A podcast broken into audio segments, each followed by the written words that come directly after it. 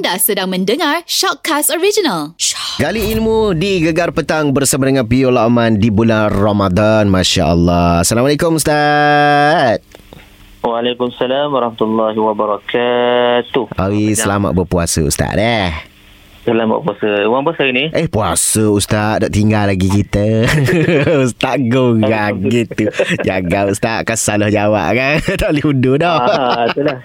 Kantoi, kantoi kita. Kata Okey Ustaz Katanya untuk episod kali ini Ada kisah-kisah Ataupun cerita uh, Mengenai peristiwa Apa yang berlaku Di bulan Ramadan Pada zaman-zaman dahulu Silakan Ustaz Okey, baik. Terima kasih kepada Iwan dan semua pendengar Radio Gegar yang dirahmati Allah sekalian. Okey. Uh, InsyaAllah saya akan cerita berkaitan dengan peristiwa dan yang pertama ni saya nak kaitkan dengan satu peristiwa besar dan saya rasa semua maklumlah tentang peristiwa tersebut iaitu peristiwa penurunan Al-Quran yang berlaku pada bulan Ramadan Al-Mubarak. Yes Jadi uh, Allah Taala sebut dalam Al-Quran ni dalam surah Al-Baqarah ayat 185 tu Syahrul Ramadan allazi unzila fihi al-Quran hudan linnas wa bayyinatin minal huda wal furqan.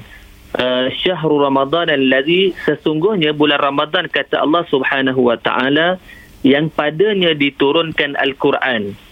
Uh, yang padanya kata Allah pada bulan Ramadan ni Allah Taala turunkan Al- Al-Quran Mhm. untuk memberi petunjuk dan membezakan yang hak dengan yang batil. Jadi ini peristiwa yang sangat besar dan saya rasa semua orang tahulah tibanya bulan Ramadan kita tahu kita ada hari uh, peristiwa nuzul Al-Quran, penurunan Al-Quran. Jadi disebabkan itulah uh, sama-samalah bulan Ramadan ni kita perbanyakkan membaca Al-Quran. Al-Quran 30 juzuk, 114 surah, 6236 ayat, 77,000 patah perkataan, 320,000 huruf.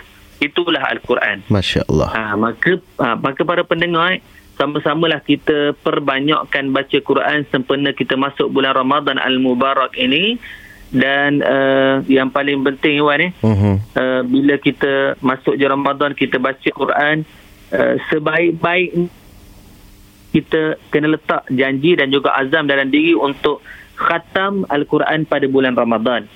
Ha, sebab apa? Sebab Imam Ash-Syafi'i, Imam Syafi'i siapa dia imam kita lah, imam mazhab kita. Mhm. Imam Ash-Syafi'i uh, dalam satu riwayat dia mampu khatam Al-Quran pada bulan Ramadan satu hari dua kali. Masya Allah Ha, Masya Allah. Bukan bukan sebulan tu dua kali tak. Mhm. Tapi satu hari dua kali khatam. Kita sebulan sekali pun tak ada kan ah, betul. Aduh. Kita nak habis Ramadan ni nak habis habis Ramadan ni habis sekali khatam pun belum tentu. Tapi Belum Imam tentu. Syafi'i ha, satu hari dua kali khatam. Maksudnya sepanjang Ramadan Iwan ni Mhm. Imam Syafi'i mampu khatam Quran 60 kali. Masya Ha, Allah Jadi kita ni uh, sebagai umat Nabi Muhammad SAW alaihi kena pula pada bulan Ramadan ni peristiwa paling besar iaitu penurunan Al-Quran. Mhm. Jadi sama-samalah kita perbanyakkan baca Quran dan sekurang-kurangnya kena tanam janji dan azam dalam diri. Mhm. Habisnya bulan Ramadan aku nak khatam Quran. Bermaksud satu hari sekurang-kurangnya satu juzuk kena baca. Boleh Wan eh? Allah. Boleh insyaAllah Ustaz ah, Boleh boleh boleh InsyaAllah.